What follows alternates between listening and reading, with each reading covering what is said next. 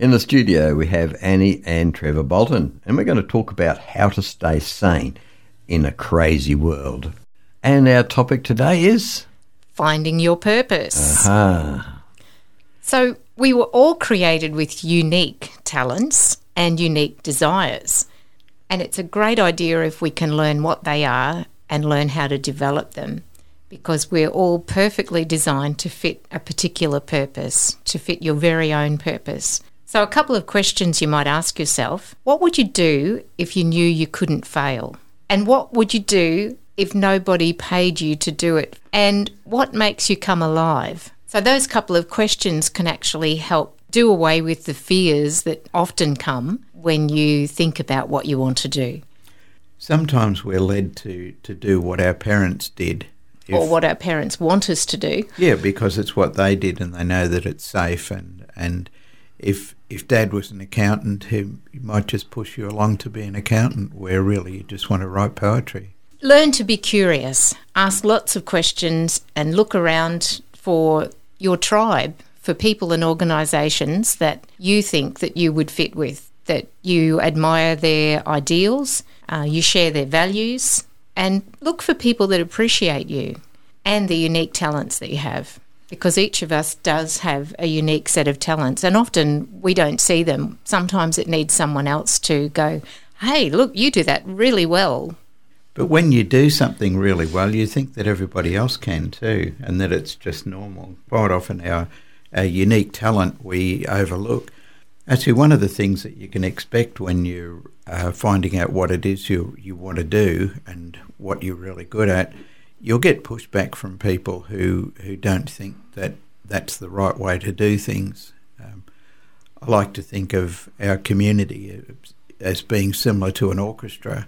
Everybody's unique talent put together makes a, a beautiful outcome and, a, and a, a great piece of music. But if, for instance, I, I, I'm a drummer and somebody else plays the violin, they might look at me and say, "That's not how you how you play music. You don't just keep banging things. There's a lot more to it than that. You have to to study and learn the strings, and then the guy on the piccolo will say, "No, that's not how you do it. You do it differently." Then trombone guys go, eh, eh. "No, everybody else is wrong."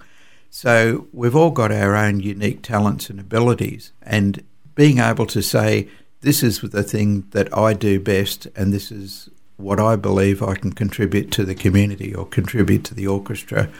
Uh, once we work that out for ourselves, that's where we we end up pretty much moving up the Maslow thing into to feeling really fulfilled and happy. So, bottom line is we need to become aware of and learn about ourselves. And as we learn to care for ourselves and for others, we find our own personal self worth. We find that we want to do good, that we want to, to give to people, and we want to be kind to others. And we can find our path. If having our own personal goal is too much pressure, join another organisation, join someone else's vision, and be a part of that. Be a part of their orchestra. We were part of uh, peeling vegetables one Christmas at a, a drug rehab unit. Throughout our lives, we never had a great desire to peel vegetables. Uh, Not for three hours at a time. I tell you what, the muscles that you use peeling vegetables is amazing. So you didn't find it very appealing at all. But actually, we did. It was fantastic to be part of a, a group. We all got on really well, and, and a lot of the people who were there uh, dealing with their problems and other vol- volunteers, we'd all sit around and have a cup of tea together. But when we went home, we felt really fulfilled in the fact that we'd uh, produced something for um, for Christmas, for the Christmas dinners and things like that. Um, but yeah, being part of someone else's orchestra is uh, sometimes, and you can actually belong to different orchestras. You might be a, a boot scooter, uh, and you might also be in Rotary or, or um, Lions or something like that, or part of a church group, and you can be all of those different things at once. So, another purpose could simply be the way that we choose to raise our children. It could simply be the way that we choose to be a good friend or the way that we are with our peers. We thrive on feedback and we receive really good feedback when we do something that's beneficial for another person. And there again, if I'm talking brain chemicals, that's serotonin, that's our happy, calming, feel good chemical. Thanks for today. Again, we look forward to another topic on how to stay sane in a crazy world. Thanks, Annie, and thanks, Trev. Thank you. Thanks.